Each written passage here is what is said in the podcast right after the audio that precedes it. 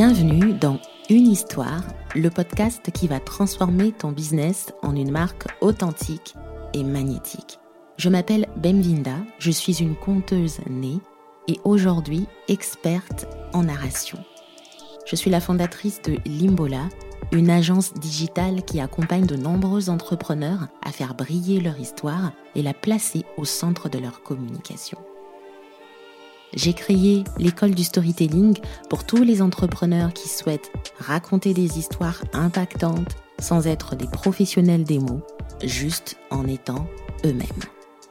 Tu trouveras dans ce podcast des conseils pratiques, une pédagogie douce et simple qui va t'aider à maîtriser le storytelling, peu importe ton domaine d'expertise.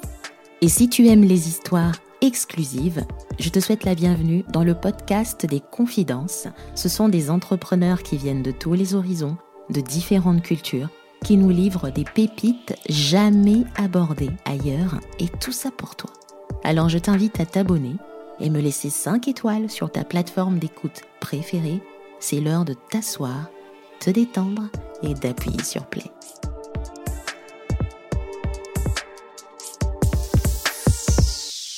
Hello tout le monde, j'espère que vous allez bien et que vous avez passé de très bonnes vacances, mais aussi une très belle reprise.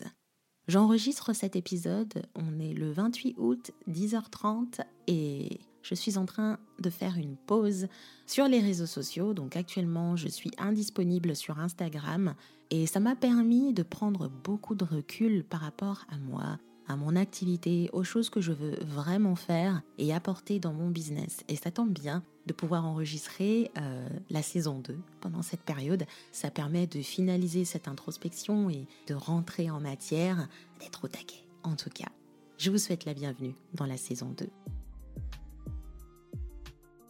La saison 1 était très focalisée sur le thème être soi dans son business. Je remercie toutes les personnes qui sont venues dans le podcast.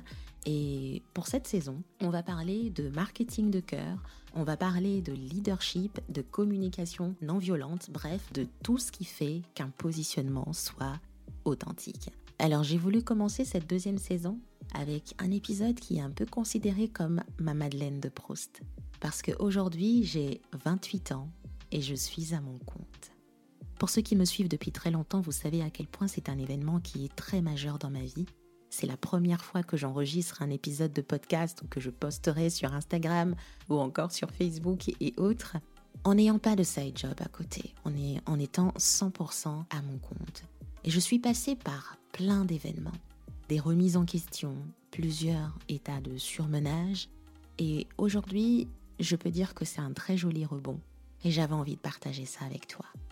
Comment une jeune femme comme moi, qui est arrivée en France à ses 20 ans, n'ayant jamais eu un ordinateur portable à elle, n'ayant pas de réseau, ni même Internet à volonté, je n'ai pas grandi comme ça, ni avec euh, euh, cet environnement tech, euh, digital, alors pas du tout.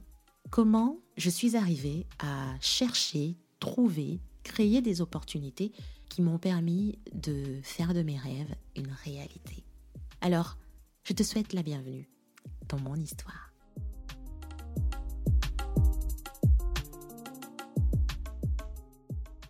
Bemvinda Kang Maolang, c'est mon nom au complet. Je suis née le 1er octobre 1993, c'était un vendredi à 5 heures du matin à Kinshasa. Et quand ma mère me raconte ça, elle me dit souvent que j'ai tardé à venir au monde. le plus intéressant, c'est le 1er octobre c'est la journée de Thérèse de l'Enfant Jésus, et qui est très connue pour être la, religieuse des petites voix. Pour elle, la vie, la spiritualité devrait se découvrir dans des choses aussi insignifiantes au quotidien. Et je pense qu'on a la même vision de la vie.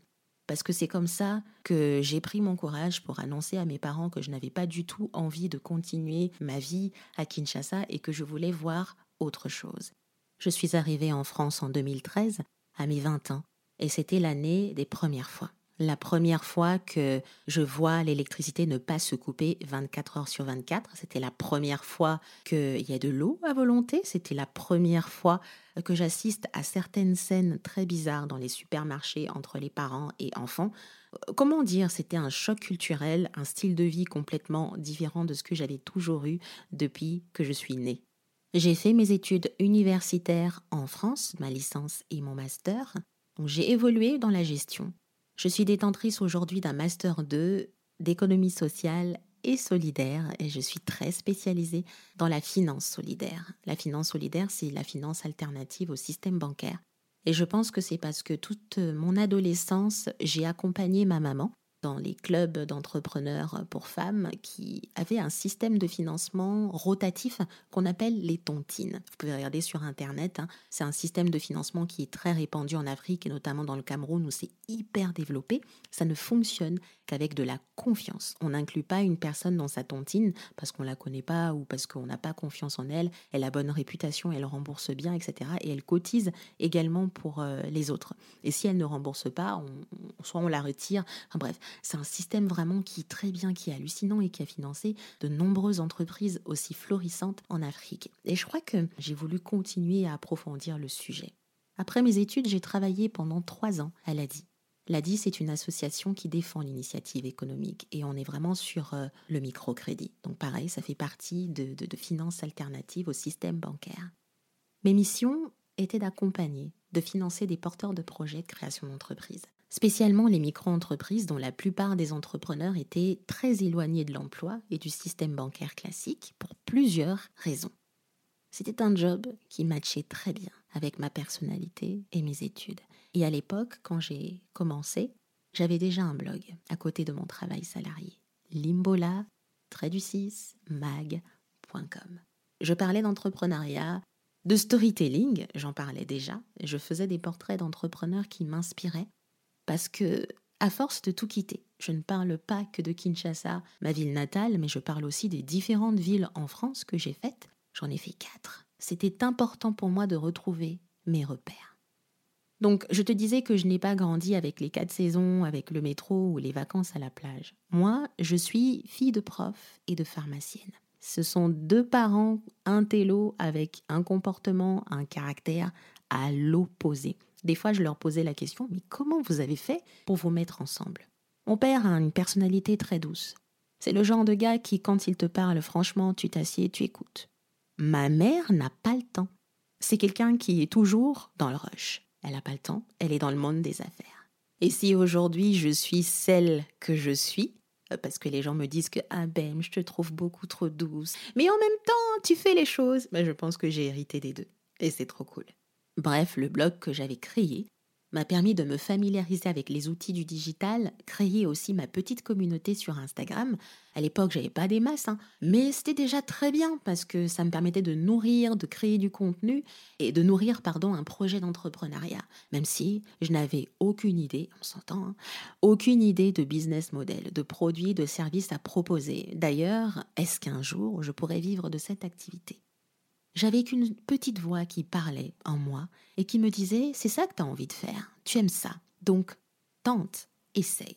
Je commençais à avoir quelques clients pour qui j'écrivais des pages à propos et je m'adaptais un peu aux besoins, des conseils par-ci, par-là. Alors, ce que je ne savais pas, c'était l'énorme potentiel que mes écrits avaient, puisqu'un jour, mon article portrait sur un entrepreneur mauritanien, Abdoulaye Si, qui fait dans les objets connectés et intelligence artificielle. Vous pourrez vraiment euh, aller voir euh, cet article-là. Il a été repris cinq fois dans la presse mauritanienne. Aujourd'hui, quand on tape Abdoulaye Si, un entrepreneur dans l'âme, on retrouve cet article dans, une, dans un blog, je pense, euh, mauritanien. Mais ça me fait plaisir parce que je suis mentionnée, c'était mon article. Une grande victoire, comme un baptême d'entrée chez les scouts. Mais tout ce que je viens de te dire paraît un peu comme une belle avancée. Je suis arrivée de l'étranger, je me suis adaptée, j'ai trouvé du boulot, j'ai fini mes études, je suis même allée jusqu'en master, etc. Mais ma réalité, c'était que j'échangeais beaucoup mon temps contre de l'argent. C'était mon quotidien. Stress, plein de, de remises en question, des insomnies aussi, parce que je réfléchissais beaucoup. Et c'est comme si j'avais deux emplois salariés. Mes écrits étaient très bien, utiles pour les entrepreneurs que j'accompagnais, mais c'était très fatigant pour moi. Et pour quelque chose que je considérais comme un job à côté, je faisais quand même pas mal de nuits blanches, presque deux ans. J'ai continué à ce rythme. Il m'arrivait en plus d'organiser des workshops, des ateliers à Lyon dans des milieux cocons. Bon, vous me connaissez, j'aime bien euh, tout ce qui est gastronomie afro, euh, tout ce qui est très raffiné. Euh, il y avait une chef privée, un événement pour toute la journée à 50 euros. Bref, ça reste entre nous. Ce n'était pas rentable, mais je le faisais pour apprendre et pour réseauter, mais surtout pour prendre la main de parler devant les gens, d'enseigner, d'expliquer, etc. Peut-être que c'était aussi une façon de me raconter une histoire qui me permettait de rester motivée. Bem, tu peux le faire, tu peux continuer. Tu vois, ça intéresse les gens. C'était vraiment ma manière à moi de me motiver. Bon, tu te doutes bien qu'avec ce rythme, c'est pas possible. J'avais réussi certes à me faire mes premiers 5000 euros, donc la, la première année, c'était déjà pas mal pour moi, puisque j'avais aussi lancé mon premier programme d'accompagnement Make Your Story Great Again. Je l'avais imaginé comme ça, j'étais dans la douche et je me suis dit, hop, Beaucoup de personnes viennent à moi et me demandent des pages à propos, mais j'ai l'impression que c'est pas ce qu'ils veulent toujours que je rédige leur page à propos. Ils en veulent plus. Ça devenait des séances à la fois d'accompagnement et d'écriture et je me suis dit on va séparer les choses. On va créer un accompagnement complet pour les aider à raconter leur histoire et à côté une prestation d'écriture. Mais à quel prix? 39 heures salariées plus des nuits blanches à écrire des pages à propos, par exemple, parce que j'avais que 20 heures pour bosser sur mon entreprise, j'avais aussi des coachings, si je pouvais en trouver. Ce n'était pas stable. Il n'y avait pas tous les mois, j'avais un client euh, qui pouvait me payer 500 euh, euros pour mon coaching, mon big coaching euh, Misga. Mais ce qui était cool, c'est que j'accompagnais quand même des nanas venues du monde entier on va dire, c'était en Amérique, Canada, un peu des États-Unis, pas beaucoup, mais des personnes qui, habitaient en Afrique, qui me contactaient. C'était très intéressant et qui étaient prêts à payer. J'ai travaillé avec des Gabonaises, des Togolais, j'ai travaillé avec des Camerounaises et c'était vraiment très très bien. Par contre, euh, c'était pas rentable. C'est là que je me suis dit, soit ça marche, soit j'arrête d'être dans l'illusion. Et comme si ça ne suffisait pas, le 18 février 2019, j'ai perdu mon papa. Je sais qu'il n'aurait pas fait grand-chose pour mon business, mais le savoir quelque part me rassurait. Il avait toujours les mots pour m'apaiser. J'aurais vraiment aimé enregistrer un épisode de podcast avec lui. Donc au milieu de tout ça, il a fallu que je prenne des décisions et que je passe à l'action. Donc là, on est fin d'année 2019, on va rentrer en 2020. Première action, je ne parlais plus de magazine, je parlais simplement de Limbola. C'est pas Limbola Magazine, Limbola, du 6 mag.com, c'est Limbola. Limbola veut dire raconter en lingala, euh, la langue la plus connue, la plus aimée de l'Afrique, une langue très douce et très poétique. Ça veut dire simplement raconte-moi. C'est pour ça que le champ lexical, bon, disons de manière plus sexy, le wording de mon entreprise, j'utilise beaucoup le terme conte, légende, mythe. Je parle très rarement des histoires ou encore des pamphlets, des choses comme ça qu'on peut utiliser dans la littérature, uniquement parce que je suis issue d'une culture très imprégnée de la tradition orale et que dans ma famille, il y a des conteurs. Donc deuxième étape, mon image. J'ai refait mon identité visuelle et mon personal branding parce que je me disais que c'était le moment d'investir sur ma propre marque. J'ai décidé de passer de prestataire de service à coach. En gros, je ne voulais plus que les gens viennent vers moi juste pour que je délivre une prestation, mais je voulais vraiment accompagner les gens. J'ai découvert que j'aimais enseigner, j'aimais accompagner, j'aimais coacher et que voilà, c'était plutôt c'était bien pour moi. Alors j'ai pris une coach en marketing digital, à la création de contenu également. J'ai lancé mes premiers lives. Misga est devenue une offre à prix premium. C'est parti vraiment progressivement.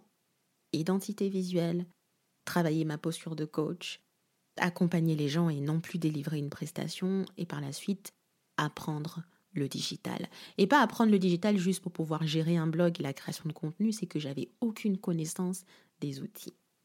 Le fait d'avoir affirmé mon positionnement et d'apporter encore plus de valeur à ma communauté m'a permis de grimper très rapidement en visibilité. Je ne parle pas de followers, mais de visibilité. On m'a appelé pour la première fois sur Instagram en 2020 la reine du storytelling. Ce que je n'avais pas du tout anticipé, c'est tout ce que ça entraînerait dans ma tête, dans ma vie aussi. Et je crois que ce sont des choses qui ne s'apprennent pas, ça se vit. C'est comme si, du jour au lendemain, vous êtes sous les feux des projecteurs et que c'est votre moment. La raison vous dit, il faut y aller, propose du contenu, des offres. vas-y, fonce. Mais le corps commence à te rappeler et te dire, quand même, hein, fais attention. Euh, tu peux pas faire au-delà de tes capacités. Et moi, mon erreur, c'était vraiment de la mettre en sourdine et de foncer. J'étais vraiment dans une énergie masculine. J'ai proposé des coachings à la carte. Mes pages à propos sont devenues des comptes de marque. Donc ça veut dire qu'une rédaction d'histoire et de stratégie d'histoire. Je bossais même en été, je bossais les samedis, week-ends. De toute façon, j'avais pas le choix parce que j'avais toujours mon travail salarié à côté. Donc bref, tu peux te rendre compte encore une fois que même si les choses ont beaucoup évolué, que c'était pas du tout euh, la BEM d'avant qui savait pas ce qu'elle voulait faire de son entreprise, à la BEM qui est passée à la reine du storytelling, on arrive toujours au même point. J'en faisais trop. Et à la rentrée 2020, j'étais épuisée. Donc contexte. 39 heures de travail salarié, une entreprise qui avait commencé à enfin décoller, avec une version améliorée d'avant 2.0. Les pages à propos qui coûtaient avant 200 euros euh, multipliées par 5, c'était, ça s'est transformé en compte de marque. Euh, j'avais toujours des coachings, mais là on est passé sur un coaching de groupe avec un site internet. Je n'avais jamais, eu de site internet avant. Euh, non, non, les choses étaient vraiment... j'avais changé, voilà, la BEM avait changé. Par contre, j'étais épuisée. J'avais plus de vie, mon taf était devenu ma vie. J'avais la boule au ventre chaque fois que j'allais dans les coachings, une peur bleue de vendre. Je commençais à perdre confiance en moi. Genre, c'était vraiment le coup de chance du débutant. Et c'est là que j'ai commencé à penser à autre chose. Ok, euh, je fais des coachings à la carte, c'était 400 euros pour 3 heures. Je mets 5 créneaux par mois, dont tout est pris. J'ai un minimum de 2000 euros par mois. Euh, j'ai mon travail salarié à côté, même si je suis payée au lance-pierre. En fait, j'étais vraiment en train de me faire des films, une scène dans ma tête en disant Ça va, j'ai pas à me plaindre. Mais j'étais malheureuse. il fallait réfléchir sur un autre modèle. Quelque chose qui me permettrait de vivre, d'avoir la joie d'accompagner mes clientes. Et c'est là que j'ai pensé à une école. Et on n'étudie pas pour nous, on étudie pour la vie. Alors je me suis dit, je veux créer un lieu où les entrepreneuses pourraient apprendre en toute autonomie ce que serait le storytelling et comment l'adapter à leur propre entreprise et créer leur propre stratégie. Bien entendu, il serait encadré par moi, des cours, des exercices, des interventions d'experts, une première version pour les entrepreneurs, les consultants, les coachs en ligne, les entrepreneurs en ligne, et une deuxième version pour ceux qui veulent à leur tour enseigner le storytelling. Alors, euh, la version actuelle de l'école du storytelling n'a pas de mallette pédagogique pour pouvoir enseigner aux autres le storytelling. Pour l'instant, ce n'est que pour les consultants, les coachs, les entrepreneurs en ligne. Et c'est là que je me suis dit, Mibem, est-ce que c'est possible de le faire en 2021 Parce que là, tu es vraiment à bout. Décision prise, fin d'année 2020, tu ne fais plus de coaching individuel. Les coachings à la carte, ça pète, tu arrêtes. Tu vas te consacrer à créer ton école et tu vas y arriver. C'est ce que je me suis souhaité. Et il n'y avait pas que ça. Ma vision du monde professionnel a commencé à changer parce que moi, je fais partie des personnes qui se disent que les gens peuvent être qui ils veulent. On peut être salarié, investisseur et entrepreneur en même temps. Et moi, je me disais que hum, tout est possible, sauf que ça doit vraiment suivre notre énergie. Je me sentais vraiment en décalage avec le monde salarié. J'arrivais pas à suivre le rythme parce que j'avais maintenant des routines qui me permettaient d'être créative et ça ne correspondait mais pas du tout à mon travail. Je ne fais pas partie également des personnes qui disaient que j'ai pas trouvé ma passion dans le monde salarié, je m'ennuyais, j'arrivais pas à trouver de l'emploi. Non, non, non, pas du tout. J'avais trouvé un CDI à la, à la fin, avant même d'avoir fini mes études, j'avais déjà été embauchée. Ce travail me correspondait vachement, il y avait plein de valeurs, même s'il y avait beaucoup d'administratifs. Mais voilà, ça n'allait plus. C'est très difficile, en fait, d'assumer le fait que je gagne un peu plus que mes collègues. Même pas un peu plus, que je gagne vraiment bien ma vie par rapport à mes collègues et que je suis toujours payée au lance-pierre dans un endroit où je passe 39 heures toute la journée, alors que dans mon entreprise où je fais 20 heures, c'est suffisant pour moi de créer un revenu convenable par mois. Donc en 2021, si mes projets se concrétisent et que je lance mon école et que je me prouve vraiment que je vais y arriver, j'arrête le salariat. Pendant les préparatifs du lancement, je me suis confrontée à plein de péripéties. Je vous rappelle humblement que niveau outils, Je n'y connais rien. J'ai même l'impression d'avoir développé une énergie de poisse. Chaque fois, les outils ne marchent pas chez moi. Et c'est un truc de dingue. Des fois, il y a les newsletters qui ne sont pas envoyés. Des fois, il y a les webinaires où ça fonctionne pas au début alors que j'ai tout vérifié. Des fois, mes liens pètent. Enfin bref, c'était vraiment très compliqué. Je me sens ou je me suis sentie pendant très longtemps très complexée par rapport à ça. Et j'ai souvent l'impression que quand on est entrepreneuse en ligne, on se doit de connaître ses codes, il faut avoir des outils qui ont une très bonne réputation, il faut avoir un beau site internet, il faut avoir vraiment... Euh, bref, ça doit claquer quoi. Donc j'y connaissais rien et la première étape pour ce projet, c'était vraiment de me concentrer sur les outils parce que je voulais les maîtriser et je voulais que ce soit bien présenté, tout pro, etc.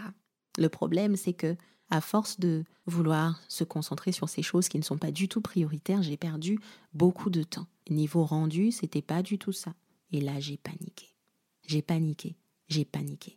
Je vous expliquerai peut-être dans l'un des épisodes prochains, si je fais un bilan du lancement, comment ça s'est vraiment passé. Et c'est à ces moments-là, en fait, qu'on se rappelle pourquoi on fait les choses, parce que, très franchement, quand on panique, on peut jeter l'éponge. J'ai tout arrêté et je me suis dit, Bem, ouvre les portes de cette école. Tu vas remplir cette école au fur et à mesure, peu importe le temps que ça va te prendre, mais tu vas le faire. Fais une liste des pour et des contre. Et dis-toi que si les pour l'emportent, tu continues avec cette stratégie. Ma liste des pour, c'était travailler sur la confiance de mes modules, c'est-à-dire les tester. Donc j'ai testé deux modules, notamment le module 4. Euh, le module 4 qui était euh, diffusé son histoire. Il y a deux parties. La première partie concerne le personal branding inspirant et la deuxième partie concerne Instagram. J'ai testé les deux modules. J'avais organisé un workshop à la fin d'année 2020. C'était vraiment ça, clôturer l'année. J'ai fait un workshop avec un groupe de nanas entrepreneuses pour pouvoir solder, en fait, on va dire entre guillemets, mes accompagnements en one-on-one. Et le fait d'avoir testé cet atelier euh, et que ça avait bien marché, bien fonctionné. Et la deuxième partie sur Instagram, je l'ai testé en faisant une formation en ligne. C'était ma première formation en ligne dans le bundle Catching de Geneviève Gauvin. Franchement, j'ai jamais eu autant de retours positifs. Donc, travailler la confiance de ces modules, check. J'ai préparé une masterclass pour lancer l'école du storytelling. Ça s'est très bien passé à la fin. Au début, c'était chaotique parce que voilà, comme je disais, que j'ai la poisse des outils. Mais je retiens vraiment de ce lancement de l'école et de cette période que peu importe ce qu'on apprend, dans les coachings euh, auprès des autres, dans des conversations même anodines, il est important de se ressaisir au plus vite et de s'adapter à nous, notre énergie. On apprend plein de choses des coachs, mais est-ce que ça nous correspond vraiment? Le 15 avril 2021, l'école du storytelling est née. Alors qu'est-ce que c'est l'école du storytelling? L'école du storytelling, c'est une formation. En fait, c'est la formation qu'il te faut si tu veux apprendre à raconter des histoires impactantes sans être un professionnel des mots. Je sais à quel point c'est la difficulté majeure de mes clientes. J'ai envie de raconter une histoire, mais j'ai pas les mots. Je sais pas par où commencer, j'ai l'impression que d'autres personnes le font mieux que moi. Je connais mon histoire, j'ai l'impression qu'il y a un truc qui cloche, on dirait qu'il y a quelque chose qui me bloque. Non, non, non, non, chérie. Il n'y a rien qui cloche chez toi. Tout est bon tu connais ton histoire, tu la maîtrises, c'est juste que tu ne l'as pas encore exploitée de manière profonde, de l'approprier pour la diffuser avec succès.